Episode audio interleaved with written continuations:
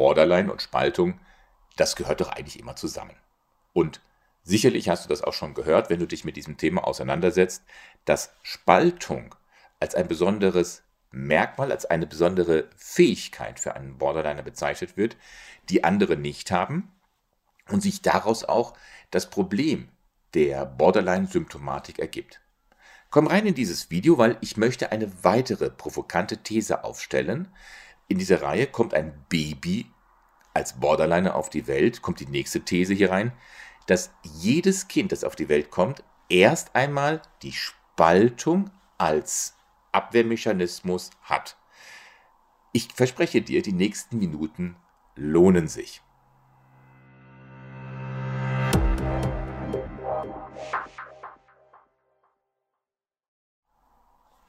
Ihr Lieben, ich bin in Videolaune und ähm, aufgrund eines Kommentares in der Box auf YouTube habe ich gedacht, ich müsste mal ein Video machen. Es geht um die Spaltung. Es geht darum, ist Spaltung, was ja immer als Kernmerkmal neben den neuen Diagnosekriterien von Borderline aufgezeigt wird, ist die Spaltung etwas, was nur Borderliner können. Ein Kommentar von einer Dame, die schreibt, grundsätzlich verstehe ich, was Sie sagen und gehe damit auch konform. Allerdings ist es doch so, dass das Kind, was später dann auch als Borderliner diagnostiziert wird, die besondere Fähigkeit zur Spaltung hat. Das bringt ja nicht jedes Baby mit. Vielen Dank für diesen Kommentar und überhaupt, dass ihr euch immer mehr auf diesem Kanal mit Kommentaren hier dran beteiligt. Und ich möchte gerne auf diesen Kommentar einmal eingehen. Also es geht darum, es bringt ja nicht jedes Baby diese Fähigkeit zur Spaltung mit. Ist das richtig oder falsch? Ich möchte eine gewagte These aufstellen, und zwar, jedes Baby ist erstmal ein spaltender, borderline-ähnlicher Mensch. Wenn wir von einer Borderline-Persönlichkeit sprechen, ich möchte das also jetzt so ein bisschen ähm, auf beschreiben, weil, wieso ich darauf komme. Und ich hoffe, dass du mir die Gelegenheit gibst, mit dieser provokanten These mal aufzutreten. Na, wenn wir von einer Borderline-Persönlichkeit sprechen, dann gleicht seine innere Welt der eines kleinen Kindes auf einer frühen, unreiferen Entwicklungsstufe, emotional betrachtet. In der Fantasie eines Kindes geht es nämlich noch recht einfach zu. Das weißt du vielleicht aus eigener Erfahrung noch. Da ist die Welt aufgeteilt in Gut und Böse, in Weiß und Schwarz, in Cowboy und Indianer. Es gibt entweder die Helden oder die Feinde, die Antihelden, die Bösewichte. Und obwohl bereits aus dem Kindesalter entwachsen, ist jetzt der Borderliner emotional betrachtet immer noch auf der Entwicklungsstufe eines Kindes, was, in, was äh, Ambivalenzen, Mehrdeutigkeiten und Widersprüche in einer Person einfach nicht akzeptieren kann. Also Borderline sind, obwohl körperlich dem Kindesalter entwachsen, emotional betrachtet auf der emotionalen Entwicklungsstufe eines Kindes in Bezug auf Ambivalenzen, Mehrdeutigkeiten, Widersprüche in einer Person. Eine Person ist für den Borderliner entweder nur gut oder nur schlecht. Stichwort Spaltung. Und diese Eigenschaften in einer Person gleichzeitig zu erkennen und zu akzeptieren, ist für den Borderliner nicht oder nur sehr, sehr, sehr schwierig möglich. Es gibt für ihn dieses entweder Schwarz- oder Weißbild ohne Übergänge, ohne Graustufen, ohne Schattierungen. Der gleiche Mensch ist für ihn, egal ob Freund, Partner, Familienmitglied, Arbeitskollege etc., vielleicht auch Therapeut, der gleiche Mensch kann heute in den Himmel gehoben und über den Klee gelobt werden, morgen aber ist er bereits das allerletzte. Leider sind wir alle unvollkommen. Und darum wird ein zuvor idealisierter Mensch irgendwann einmal enttäuschen müssen. Das ist so im realen Leben. Passiert dies, dann muss ein Borderliner, wie jeder andere Mensch, auch umschwenken. Da er jedoch auf der emotionalen Entwicklungsstufe eines kleinen Kindes verharrt, er hat ja noch keine ambivalente und vor allem keine stabile Objektrepräsentanz erlernen können, denkt und fühlt er immer noch eindimensional entweder oder. Das ist ein wichtiges Wort, was ich immer wieder bringen möchte. Eindimensional, mehrdimensional. Also der vorherige Held muss dann entweder symbolisch an einen Marterpfahl gebunden oder in ein Burgverlies gesteckt werden. Oder Eine andere Variante, wenn es nicht gegen den anderen geht, sondern gegen sich selbst, der Borderliner richtet dann auch die Wut gegen sich selber.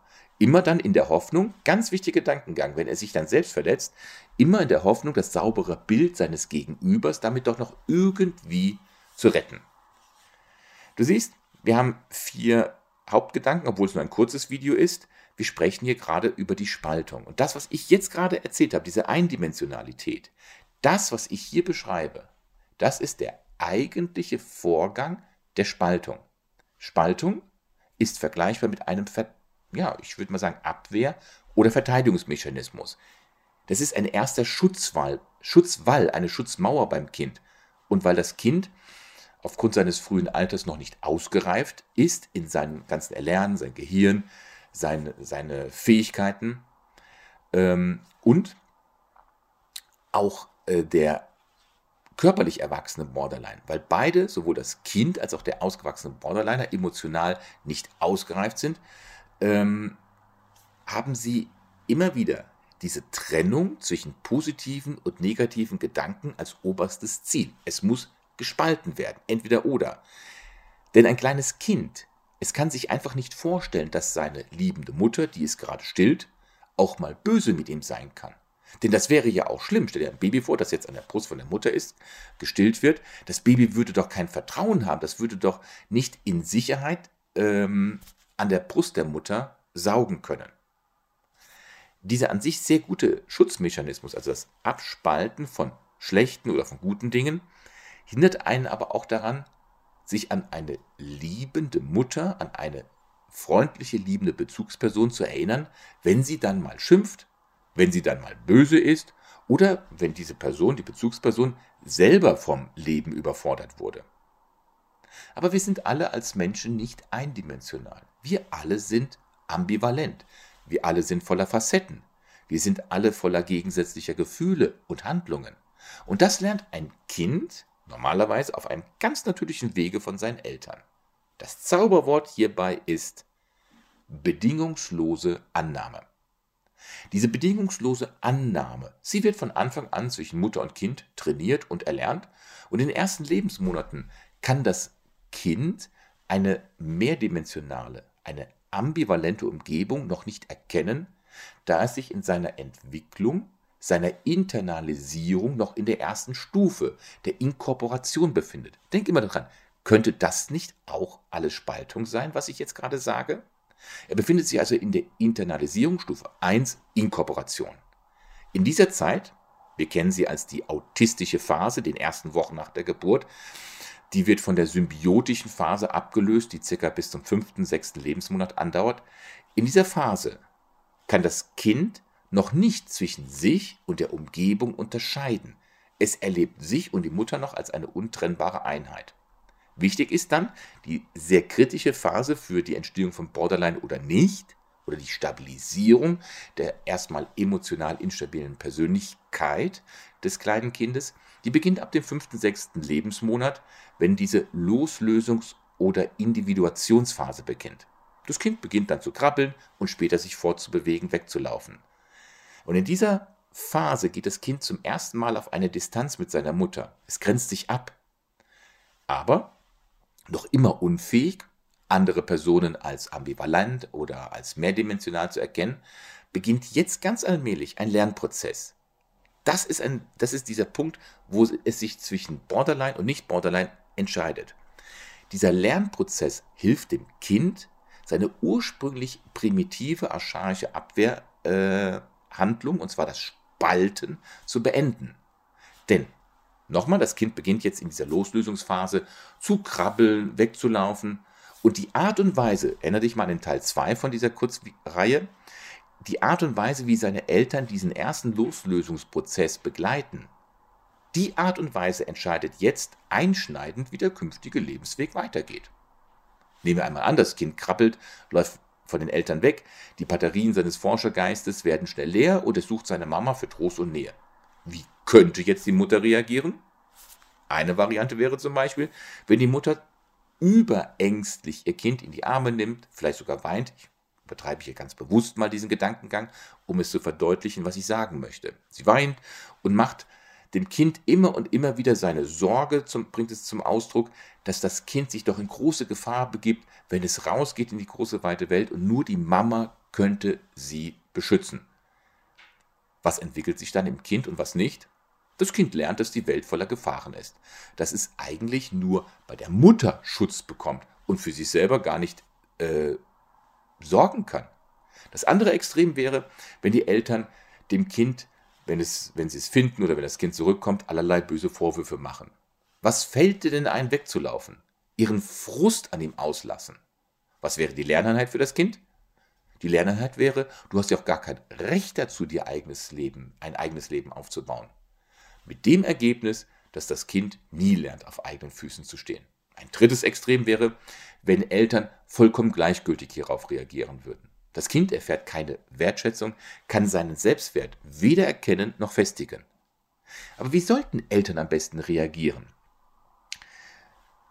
Du siehst hier in der Übersicht auch zum Beispiel die Umwegmethode. Wie sollten Eltern am besten reagieren?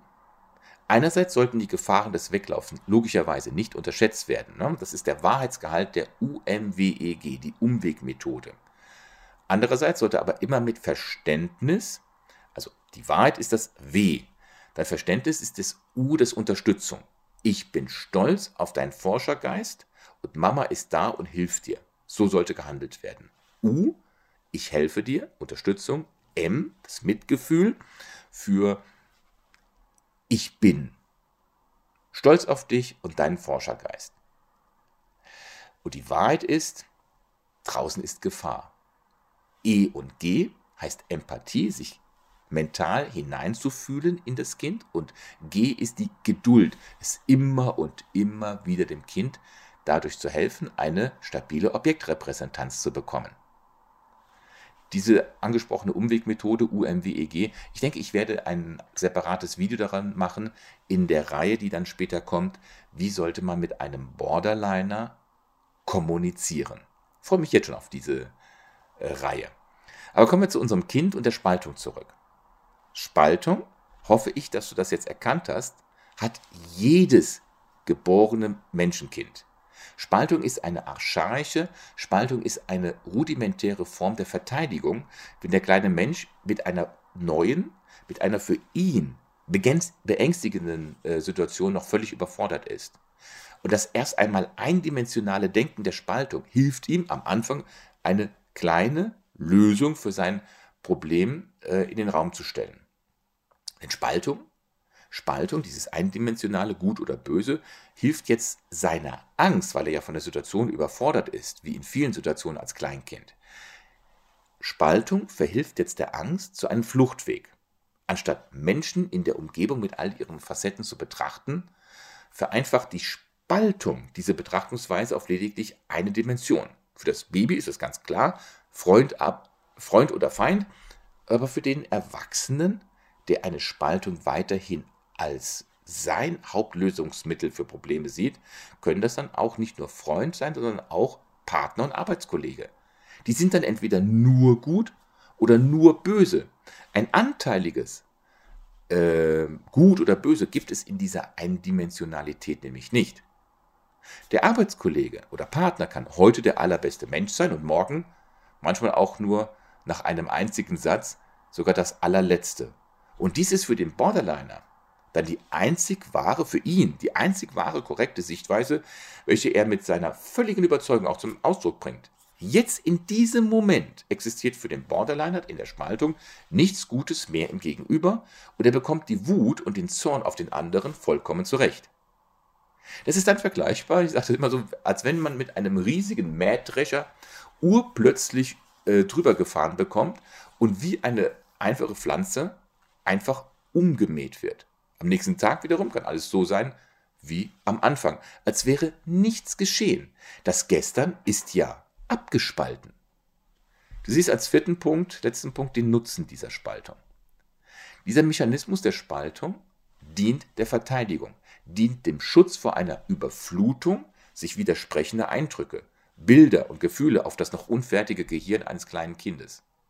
Es kann ja nur in einer Dimension, das kleine Baby, nur entweder in gut oder böse und darum äh, denken. Und darum ist die Spaltung folgerichtig die einzige Chance, um mit einer neuen Anforderung umzugehen.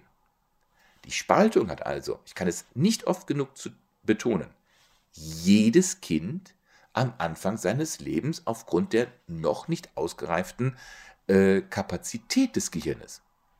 In einer stabilen und gesunden Umgebung wird dem Kind dann, die Lösung, wie wird die Spaltung aufgelöst, äh, wird dem Kind durch die bedingungslose Annahme, ne, es krabbelt weg, bedingungslos kommt es wieder zurück, weg, die Eltern nehmen es bedingungslos wieder auf, Umweg UMWEG, besonders das G, die Geduld, immer und immer wieder die bedingungslose Annahme zu, äh, an den Tag zu legen.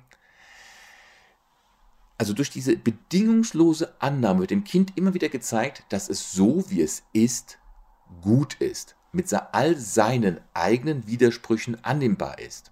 Und dadurch lernt das Kind, wenn es jetzt selber angenommen wird in all seinen Widersprüchen, dass auch seine Umgebung mit all deren ambivalenten Widersprüchen zu akzeptieren ist. Die anfänglich eindimensionale Spaltung nimmt bei einem normalen, gesunden Werdegang ab und wird dann zu einer mehrdimensionalen, zu einer ambivalenten Wahrnehmung und Akzeptanz der Welt da draußen um das Kind herum. Spaltung ist nicht eine besondere Eigenschaft eines Kindes, was sich zu einem Borderliner entwickelt. Spaltung ist das anfänglich noch eindimensionale, das noch unreife Lösen einer neuen problematischen Situation mit Hilfe der Einteilung entweder oder.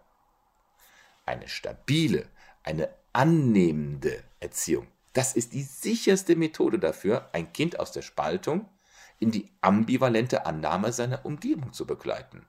Und da der Mechanismus der Spaltung ein Kernmerkmal der Borderline-Persönlichkeitsstörung ist, können wir mit Fug und Recht sagen, dass wir hier mit der absoluten Annahme, die bedingungslose Akzeptanz in der elterlichen Erziehung, dass wir hier genau an dem Punkt das wirksamste Mittel gegen diese emotionale Unsicherheit haben. Die bedingungslose Akzeptanz in einer stabilen elterlichen Erziehung. Das ist das Zauberwort gegen Spaltung. Ich hoffe, ich konnte dich zum Nachdenken anregen, dass ich eine provokante Antithese aufgestellt habe. Ich möchte zum Nachdenken anregen und ich finde, dieses Denken, diese Antithese hat zumindest das Recht, dass man mal darüber diskutiert. Wie siehst du das? Kannst du dich mit diesem Gedankengang anfreunden? Ich bin gespannt auf eure Kommentare. Du siehst, ich reagiere darauf und wie wir in dieser Reihe jedes Baby kommt erstmal als Borderliner auf die Welt, das wir mit dem nächsten Thema angehen. Ich freue mich auf das nächste Video dich dabei begrüßen zu dürfen. Ein Abo, ein Like, denk bitte daran und alles Gute. Bis dann, dein Markus.